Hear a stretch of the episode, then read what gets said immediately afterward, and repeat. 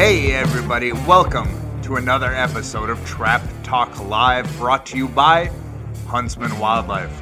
I am your host, Ryan Ridgely, owner and operator of Huntsman Wildlife. Homeowners hire us to remove nuisance wildlife from their home because most have no idea where to start. So we remove the animal, we clean up the mess that was made, and we repair the damage that was done. Because bottom line, the only unwanted house guests in your home should be your in-laws.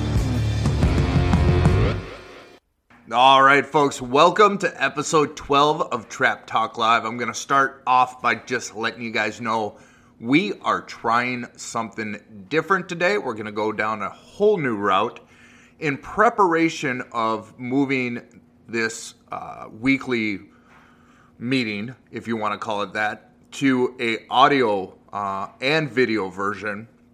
We are going to not edit this week's podcast.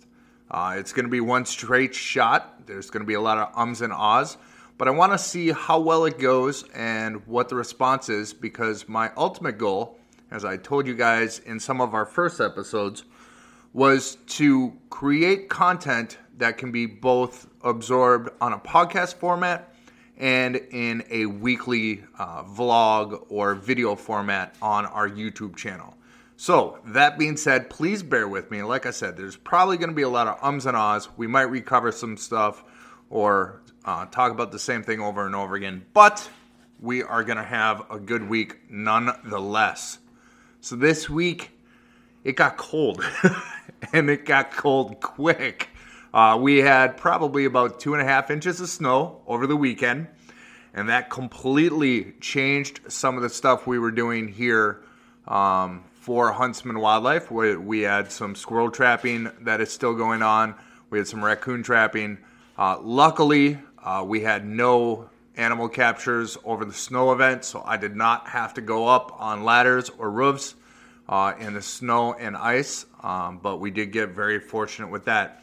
It is something that I'm going to address later in the wins, losses, and learning moments of the week uh, plan we're trying to develop for cold weather and ice and snow and all that stuff on roofs. But let us talk first about the topic of the week. This week's blog post, we wrote about Fort Knoxing, as I call it, people's homes, uh, securing it, making sure that it is uh, impenetrable, I guess you would call it, uh, for nuisance wildlife to get in people's homes, and what exactly it means to Fort Knox somebody's home.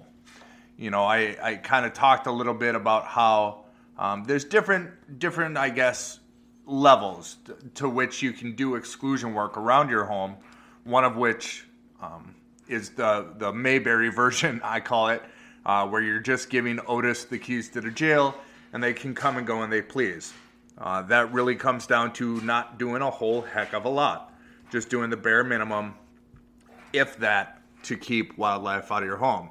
And then you can go all the way up to high-level security, high-level exclusion, uh, which I call our Fort Knox package. Um, that is, you know, quite intensive. Uh, we're going to talk about stuff like guards on roof vents and attic vents and exhaust pipes, stuff like that. So, first and foremost, I'll say it until I'm blue in the face. Uh, the easiest and, and most efficient way to keep your home at least rodent-free is your door sweeps. Um, oh, I, I can't tell you how many times I go to a call from a client because they're dealing with mice in a garage or mice in their basement or what have you. Um, and a lot of those times I can point out a improper or inadequate door sweep or door seal. I don't know about you, uh, but when I walk through a door, I'm usually looking forward. I'm not looking down at my feet. Um, and so commonly, you know, not just the door sweep or the door seal, um, but making sure not to leave doors wide open. You know, a lot of times, uh, door sweeps, door seals, uh, dog doors, dog doors are a big one.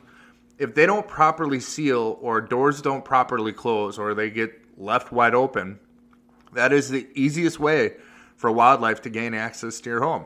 Uh, this time of year, uh, especially here in Cincinnati, we, we had our first snow event of the year. We've got overnight temperatures that are in the uh, upper twenties, low thirties. That is all uh, quite shocking to any sort of nuisance wildlife that lives on a periphery um, or around, you know, the, your property, in your garden beds, uh, your landscaping, stuff like that.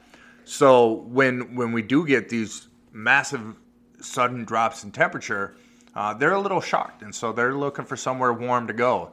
And when you have that, um, you know, improper door sweep or door seal, or the door is wide open, and they're feeling that nice, warm, you know, sixty-eight, seventy, seventy-two degree air coming out of your home, they're going to go that route. So, of course, uh, first and foremost, make sure that all of the door seals and all the door sweeps are working. Um, if you have pet doors, make sure that they're they're closing properly and that no wildlife can access through those. Now, your second most common wildlife access point, and where we uh, really pay attention to when we're we're doing our Fort Knox package and sealing up people's homes, are utility entrances. Talked about this a couple times in the past, uh, but cable installers, uh, plumbers, electricians, and all that, they're great at their job. And they do a good job uh, running wires, running cabling, running utilities in and out of your home. But what they lack in is the ability uh, of a little foresight and and and some some fortune telling, and looking at how those cable runs and how those utility entrances could be potentially used by nuisance wildlife to gain access to your home. Uh, again, a mouse is only going to need a hole about the size of a number two pencil. So if there's a void or a gap that they can fit into, they're going to gain access to your home. So making sure Uh, that after the installation of those is properly sealed and excluded is a great way uh, to keep those wildlife species out of your home.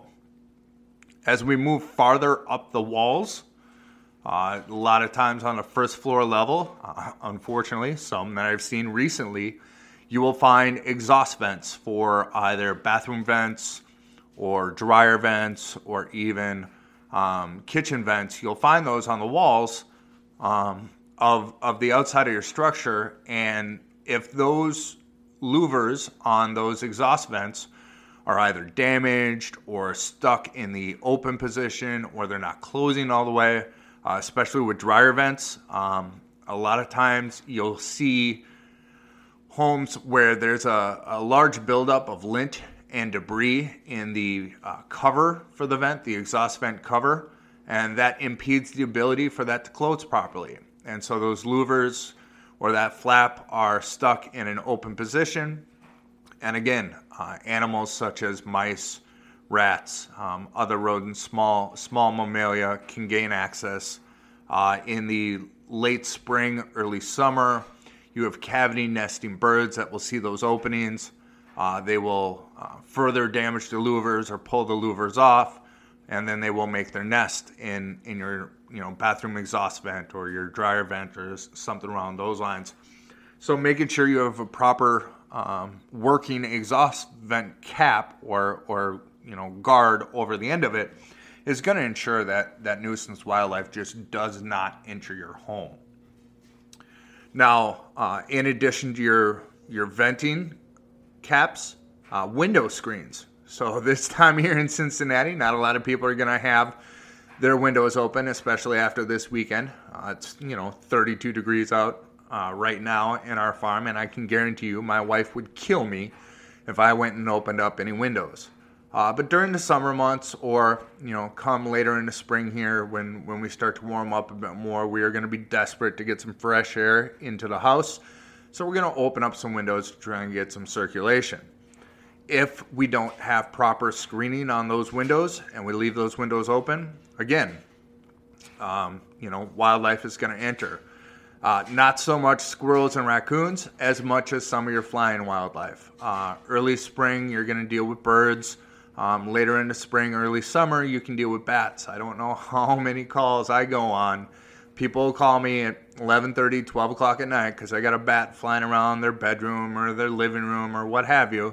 And we come to find out that more than likely the bat ended up coming into the home through a ripped or torn uh, window screen because the window was open. And the bat is just going to follow the bugs, and the bugs are coming in the window, and it's cyclical and honestly, this time of year, if you're not going to have your windows open, pop those screens up, bring them down in your basement or in your garage, do the repairs. Um, I know a lot of big box stores and hardware stores uh, do the repairs. You can drop off the screens yourself, have them put new screening in, uh, new, uh, what do they call it, splines to hold the screens in, all that good stuff. This is a great time of year to think about getting the screens repaired or replaced on your home. So that's most of your first level areas, uh, first floor or first level of your home that we're going to look at when we do what we call the Fort Knox package of securing your home. As we go farther up, obviously, if it's a second story, you're dealing with the same thing. You're dealing with, you know, uh, window screens and attic vent or um, exhaust venting, like kitchens and bathrooms and stuff like that, utility entrances. Um, but then once we start getting to the roof line, right before we go to the roof, you, of course, have your soffits, your fascia, stuff like that. Your soffits might look fine, uh, but if they're slightly bent um, or or can be pushed up in, in the case of vinyl soffits, the, the prying fingers of, of like a raccoon or a squirrel can easily get in there and manipulate that soffit so that they can gain access to the, to that void above your soffit. Now, in some homes, uh, that void just leads to the exterior of the property. Uh, in other homes, once you enter the soffit, you are in essence in the attic space of the home. So making sure that your soffits are in uh, good working order, that they're not damaged, they're not bent, uh, they're not out of place, uh, will ensure that animals such as raccoons, squirrels, Um, again, some birds, um, bat species don't have access to that soffit space and uh, in turn access to the interior of your structure. Um, you know, again, an afternoon of your time going around, taking a look at your soffits, making sure they're in good repair is going to save you from having to spend thousands of dollars on um, the, the trapping, removal, cleanup, Uh, you know, repairs that uh, squirrels, raccoons, and all that can cause. In addition to your soffits, um, another thing that a lot of people overlook are the branches. So branches from trees, uh, from ornamental shrubbery and bushes, uh, vines growing up your home, all of those just end up becoming easy ladders and scaffolding and ways for wildlife to gain access to your structure. I, I think I've said it a couple times. It's become almost a catchphrase of mine. I have seen squirrels do moves that would make Cirque du Soleil actors and actresses jealous. Uh, six foot span is what you're looking for. Make sure that no branches, no vines, uh, you know, nothing from a tree or a brush or a, or a shrub or ornamental or anything like that. Make sure it is at least six feet away from your roof line. If it's within that six foot window, for every inch that's closer, it just makes it easier and easier for animals such as squirrels, raccoons, uh, to gain access to your roof. Once they're on your roof, they're going to look for other weak points, take advantage of that, and gain access to your home. Avoid that by keeping those those trees, those vines, the, the, your bushes, your shrubs, keep those trimmed back and away from um, the tree line. Now, like I said, you know, animals such as squirrels, uh, raccoons, birds, um, flying squirrels, they all start in the trees. And then what the what happens is when those branches or or um, vines end up creeping into your soffits, into places like your roofline or your gable vents, um, it causes an easy access point. A lot of the gable vents, especially on newer homes, the what's called builder spec or the standard uh, specification that most builders use for gable vents, the gable vent is only backed by a fiberglass screening. It's the same screening similar to what's in your windows. Uh, that screening is absolutely no barrier against sharp bird beaks, uh, you know, the claws of a raccoon, the teeth of a squirrel, a flying squirrel, or a gray squirrel.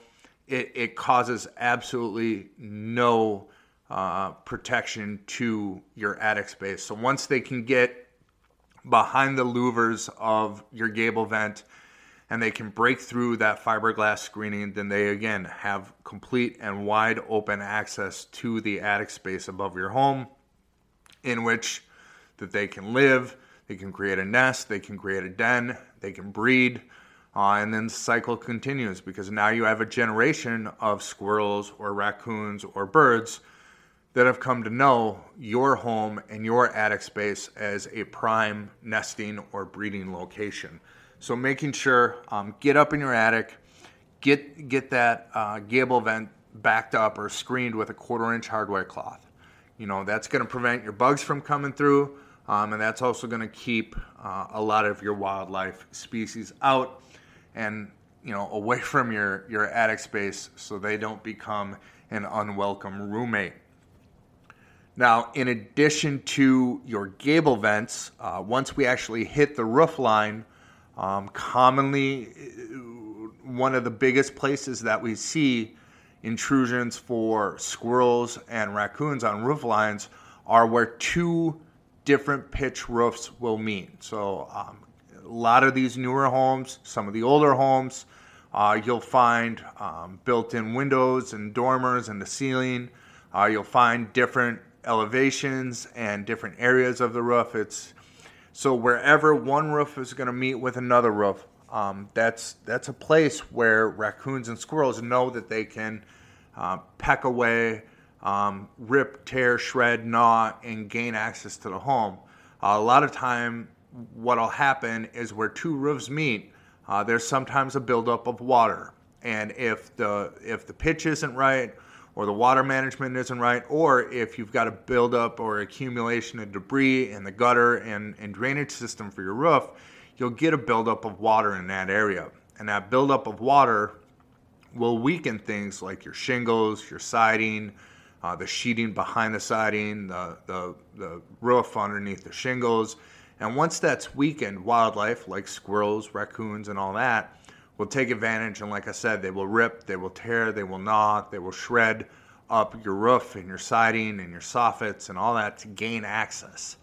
And so making sure, again, you know, this all goes back to, let's trim those branches back. Let's not give the squirrels and raccoons access to your roof. But if they do have access to your roof, then we got to make sure that there's not a weak spot um, or a, a deficiency or a weakness in the roof that they can take advantage of and gain access to your home. So making sure that wherever your roofs join is in good repair, the water's draining efficiently, there's no no water damage, no rot, no no broken uh, or damaged shingles, no no bent or missing siding pieces. All of that is imperative to ensuring um, that wildlife does not gain access to the inside of your structure.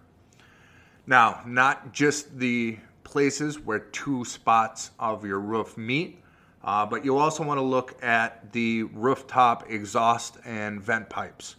Um, so commonly in most homes, you're going to have P V C. Uh, sometimes in older homes, it's going to be a leaded pipe, uh, but you're going to have pipes coming out of your roof line. A lot of those pipes are wide open. Uh, those are meant to Uh, vent your plumbing system, uh, commonly, um, you know, stuff like toilets and your main drain and all that stuff. And what'll happen is, uh, on occasion, you'll get a curious animal or, or wildlife species, such as a snake, will end up in that um, vent pipe, and they will go through your plumbing system, and then you will find them later uh, in in your commode or your toilet. Um, That is something that is easily prevented by putting guards over those exhaust vents or those exhaust pipes. Um, and speaking of exhaust vents, uh, that's that's the other big thing on the roof where you will see wildlife gaining access. So most roofs here in the Cincinnati area uh, for the attic venting and roof venting have either box vents or uh, what are called ridge vents. So it's either a uh, low profile uh, vent that they put over the ridge or the peak of the roof line, and then that is covered in shingling. Uh, that is usually made of some sort of A B S or polymer plastic. Um, and again, you know, with it just being a light light-duty plastic, usually with some sort of fiber uh, fill in it. It is easy uh, for the prying fingers of a raccoon or the sharp teeth of a squirrel to break through that ridge vent and gain access to your home. Uh, so putting an extra level of protection, something that we use at Huntsman Wildlife, is called a Ridge Guard. Uh, it is a sixteen gauge galvanized um, coated um, screening and shielding and guard that we put over the ridge cap. Still allows for airflow, still allows for the exchange of the hot air and cold air, um, but it does not give the nuisance wildlife an opportunity to damage that roof vent and gain access. Uh, second um, to the ridge vent, you're going to have box vents. Uh, those are commonly, they look quite literally like a box on top of your roof. They're, they're frequently gray or black in color. Um, those are usually nothing more than stamped aluminum. And so that stamped aluminum, if I went up there with a pair of nail clippers, I could pop out the fins on the sides of those vents and gain access to, to the structure, uh, to the inside of the attic. In fact, one of the first customers we had at Huntsman Wildlife had squirrels going in and out of their home through um, the box vents on a roof. So what we did is we ended up trapping out the squirrels. Once we had confirmed that all squirrels had left the, uh, the structure, we ended up installing guards over those box vents to prevent that from happening in the future. Uh, lastly, uh, once we're done with the roof, next highest place on your home is going to be your chimney cap. Now, uh, chimney caps, they're, they're something that not a lot of us pay attention to. In fact, I remember the first home Candace and I ever owned. We had lost our chimney cap in a storm and didn't realize it until about four or five days later. Uh, when we noticed it in a neighbor's yard. Um, chimney caps can come loose. They get damaged in high winds. Um, and, and like I said, in, in the case of Candace and I's first home, sometimes they just disappear. So leaving your, your chimney wide open like that, um, again, you're dealing with cavity nesting birds, bats, squirrels, raccoons, stuff like that, um, other nuisance wildlife species. So periodically, you know, especially after high winds or bad storms, making sure, taking a look up at the top of your chimney, making sure that your chimney cap is in good working order. That's imperative to making sure that your home's secure and nuisance wildlife does not have access. So that pretty much, in a nutshell, sums up our, our quote, Fort Knox package uh, when it comes to securing homes from nuisance wildlife. Now, kind of two bonus uh, thoughts or ideas that I always want to hit home with people whenever I have discussions about deterrence and exclusion uh, tactics around the home, um, especially, again, this time of year when things are starting to get colder.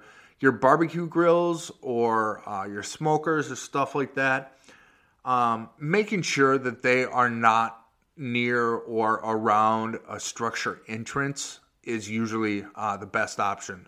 So I know if you guys are like me, you like to grill out all year long. So you have, you know, your barbecue grill or your Weber or your smoker is on your back patio or your deck.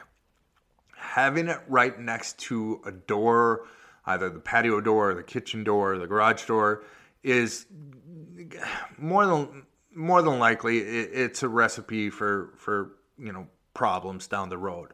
So though you and I don't find it appealing or at all, you know, palatable, uh, the burnt debris, uh, the buildup of grease and fats and all that, that is a high protein, high calorie uh, food source for nuisance wildlife in the harsh cold of the winter. Um, I don't know how many times I personally have gone out to my grill in the middle of winter if I haven't used it in a week or so and opened up the lid and scared the life out of um, some sort of small little field mouse or something like that, which, I mean, in turn startles me too, so fair is fair. But yeah, um, making sure that that grill or that barbecue or that smoker is not near a door Uh, is preferred, because like I told you, you know, so you're going to have uh, the nuisance wildlife, the rodents, the the rats, the mice, they're going to be attracted to this grill because of the high protein, high caloric value um, food source in there, the, the burnt pieces, the, the grease, the oils, and all that. While they're consuming inside your grill, they're going to notice the heat or, or, or the warm air coming out of that door as you're going in and out of it if you're not using the grill. And so they're going to be like, oh, wait, I've got this fantastic food source right here. And if I just get through this door, if I chew through this door sweep, or if I sneak through this door while this giant lumbering, you know, massive ape goes through it, then I'm set. I've got food, I've got warmth, I've got shelter, I'm all good to go. So moving your grill ten to fifteen feet away from the door, have it on the back side of the patio or on the back ledge of the deck when it's not in use. When you're going to grill, yeah, put it by the back door. You know, in the middle of December here, if I'm going to go out and I'm going to throw some steaks or some burgers on the grill, I don't want to walk halfway across my deck just to grill. I'm, I'm going to roll it up next to the door. I'll grill, I'll bring it in, we'll eat. And then once the grill's cooled down, I'm going to roll it back to the other side of my deck uh, so that it's not near the entrance um, in, in the interim when it's not being used. And of course, like I talked about last time, Uh, I'm, I'm, I feel like I'm beating a dead horse, but I, I really want you guys to understand uh, the bird feeders. Bird feeders are an absolutely um, massive attractant of almost all nuisance wildlife species uh, that you can think of, if not directly, indirectly. Uh, so let, let's go through the, the circle of wildlife, as I like to call it. So you've got birdseed, and that birdseed is intended to feed the birds. Uh, birds are the messiest eaters in the world. And so you you have your sparrows and your starlings and, you know, your robins and your blue jays and your cardinals, and they all go to your bird feeder. And as they're eating, they're spilling almost the same amount of food that they're consuming. They're spilling the same amount of seed on the ground. That seed on the ground then becomes consumed by smaller rodentia like rats, mice, voles. Those rats, mice, voles, that's the start of not wanting animals in your home. If those bird feeders are near your home, like I was telling you about the barbecue grill, these mice, these rats, these voles are going to realize, well, I've got this fantastic food source here right next to this structure that's warm, so I'm going to get inside the structure, and then when I want to eat, I'm going to pop out and go to the bird feeder. I don't know how many times I've gone into basements or um, kitchens to trap mice and found caches of birdseed. And people wonder where they are. And sure enough, right outside that wall is where the bird feeders are set up. So uh, that is one reason here in the, in the colder months why you don't want to have bird feeders. Um, also, when regular food sources are scarce, uh, animals such as skunks, possum, or uh, opossums, uh, raccoons, Um, woodchucks will all come to, well, not woodchucks because they're going to more than likely hibernate this time of year. Um, but all of the those other species will come and feed at uh, at the base of bird feeders if, if other food sources are scarce. Uh, so again, making sure having those bird feeders twenty-five to thirty feet away from the home just gives even more of a boundary. You know, I'm, I'm not going to expect you to get rid of the bird feeders. We all love to bird watch. We all love, you know, to see the cardinal come in after fresh snow. That, that bright blazing red up against that white backdrop is just, it's iconic and everyone likes it. Um, but having those bird feeders twenty-five to thirty feet away from your home is a really, really good idea and a preferred way to go about things. So yeah, that is just about it. You know, like I said, our Fort Knox option and those uh, those two bonus pieces of, of advice. Um, you know, really, if you take everything that was in this podcast and you apply it to your home or your property, um, you're never going to need to call me or any of my peers. But if you put it off and say you're going to get around to it, or I'll do it next weekend, and then it turns into next weekend, and then it turns into a next weekend. Like I was saying, instead of Fort Knox, uh, you might as well be operating the Mayberry City Jail, uh, where you're giving Otis, uh, in this case, the raccoons, the squirrels, the mice, uh, the keys to the jail cell for them to come and go as they please. So yeah, that is this week's topic. Um, if you had any questions, need any clarification on anything in the podcast description, are all the ways you can get a hold of me. Um, you know, our, our Facebook page, our website, our, our Instagram, our TikTok, all that. You know, go ahead, uh, send us a message. I would be more than happy to either address it on the next podcast, um, or, you know, of course, I'll, I'll message you right away. Um, but yeah, so that being said, we're going to move on to this week's big three. We're talking the wins, the losses, and the learning moment of the week. Uh, big win for the week, I would say, is the fact that we closed out November strong. Uh, we almost, almost made our record. Um, technically, and this is this is something that Candace and I have been uh, battling back and forth. Technically, I don't feel like we made the record uh, because even though we sold an account, we have yet to start the work. Uh, we have yet to get the signed agreement. And we have yet to get paid for it. Uh, we didn't. That didn't happen in November, um, and so I don't think it should count towards November revenues. Um, but Candace says it was sold in November. It's a November sale, um, and so it should count. So if that is, then November uh, happened to have been um, our best month so far this year. Uh, if not, it was still a pretty good month, so we were pretty happy. Um, we've been able to uh, create enough revenue to get us in a good position come spring. Uh, we ordered a bunch of traps, so one of our trap uh, providers uh, usually has a backlog uh, because they are a quality manufacturer and provider of nuisance wildlife trapping materials here in the United States, um, but they are usually a couple weeks, if not sometimes a month behind on production. Uh, so I had told Candace that we wanted to put in our spring trap order uh, no later than mid-December uh, for traps that we're going to want by the end of January, early February. So that is fantastic. We are in a good place to be ready uh, and set for um, breeding season here in the Cincinnati area, which will start up in early February. So we have December where I'm hoping things slow down. I can get some stuff done on the farm and we can uh, continue to, um, you know, increase our marketing capacity. Um, and like I said, I'm, I'm hoping to take this weekly podcast and also create a video version of it. So hopefully I'll be able to get into a habit of that in uh, December and early January. And then we'll get busy and rip, roaring, ready to go. So yeah, that was absolutely our win for the week. Our loss for the week has to absolutely be uh, the cold and the snow. I am originally from Minnesota, so the cold and snow here in Cincinnati wasn't too much of a shock to me. Uh, but what it was was a giant nuisance.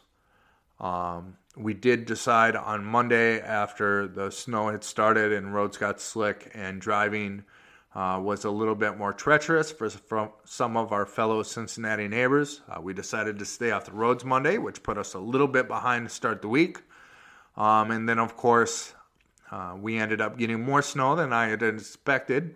Uh, that snow froze overnight, uh, caused ice buildup on roofs, which is making it a little, little uh, difficult to get up on some of the roofs that we wanted to get up on this week uh, to finish up some squirrel work and some raccoon work and some late season bat work, exclusion work, and all that stuff. So, um, yeah, I think, you know, the, the biggest thing is, um, you know, if we were to pull a learning moment from this, uh, a, a teaching moment, something that I could learn from, from this snow event, it would be more than likely to try and either find some sort of tool or uh, technology that would help uh, ensure our safety during uh, the winter months on ladders and on roofs, or um, quite honestly, the easier option would be um, change up some of the language in our trapping agreement and our exclusion agreements.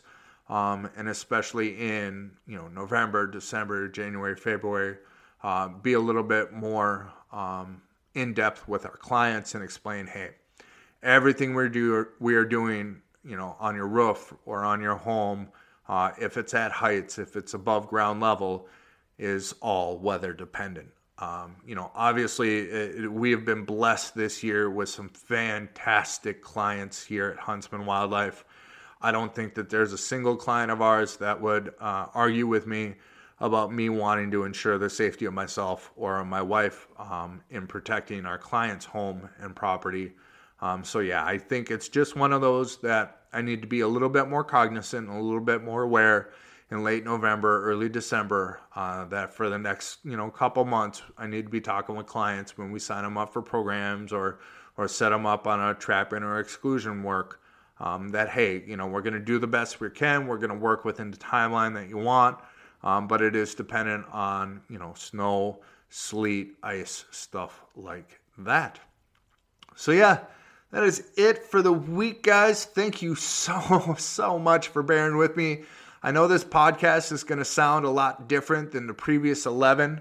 Uh, like I said, I'm not going to edit it. I'm not going to splice it. I'm not going to move anything out of it. We're just going to see how it goes, because hopefully my my ultimate plan is uh, in the next week or so here, I'm going to have a camera up uh, while I'm doing this podcast so that I can talk to the camera, talk to somebody, um, and then our, our video version, we're also going to be able to uh, edit to add some uh, infographics, some, you know, corresponding videos, stuff like that. So I, I do appreciate all the podcast listeners. This will continue to be um, a podcast that is uh, easy to consume in an audio version, um, but I also want to be able to create a video version. For instance, um, this this podcast would be one where I'd like to sit down Uh, and be able to have visuals, so show people what I'm talking about with roof vents, uh, the difference between a box vent and a ridge vent, um, stuff like, you know, chimney caps. Uh, when I explain products and stuff like that, I,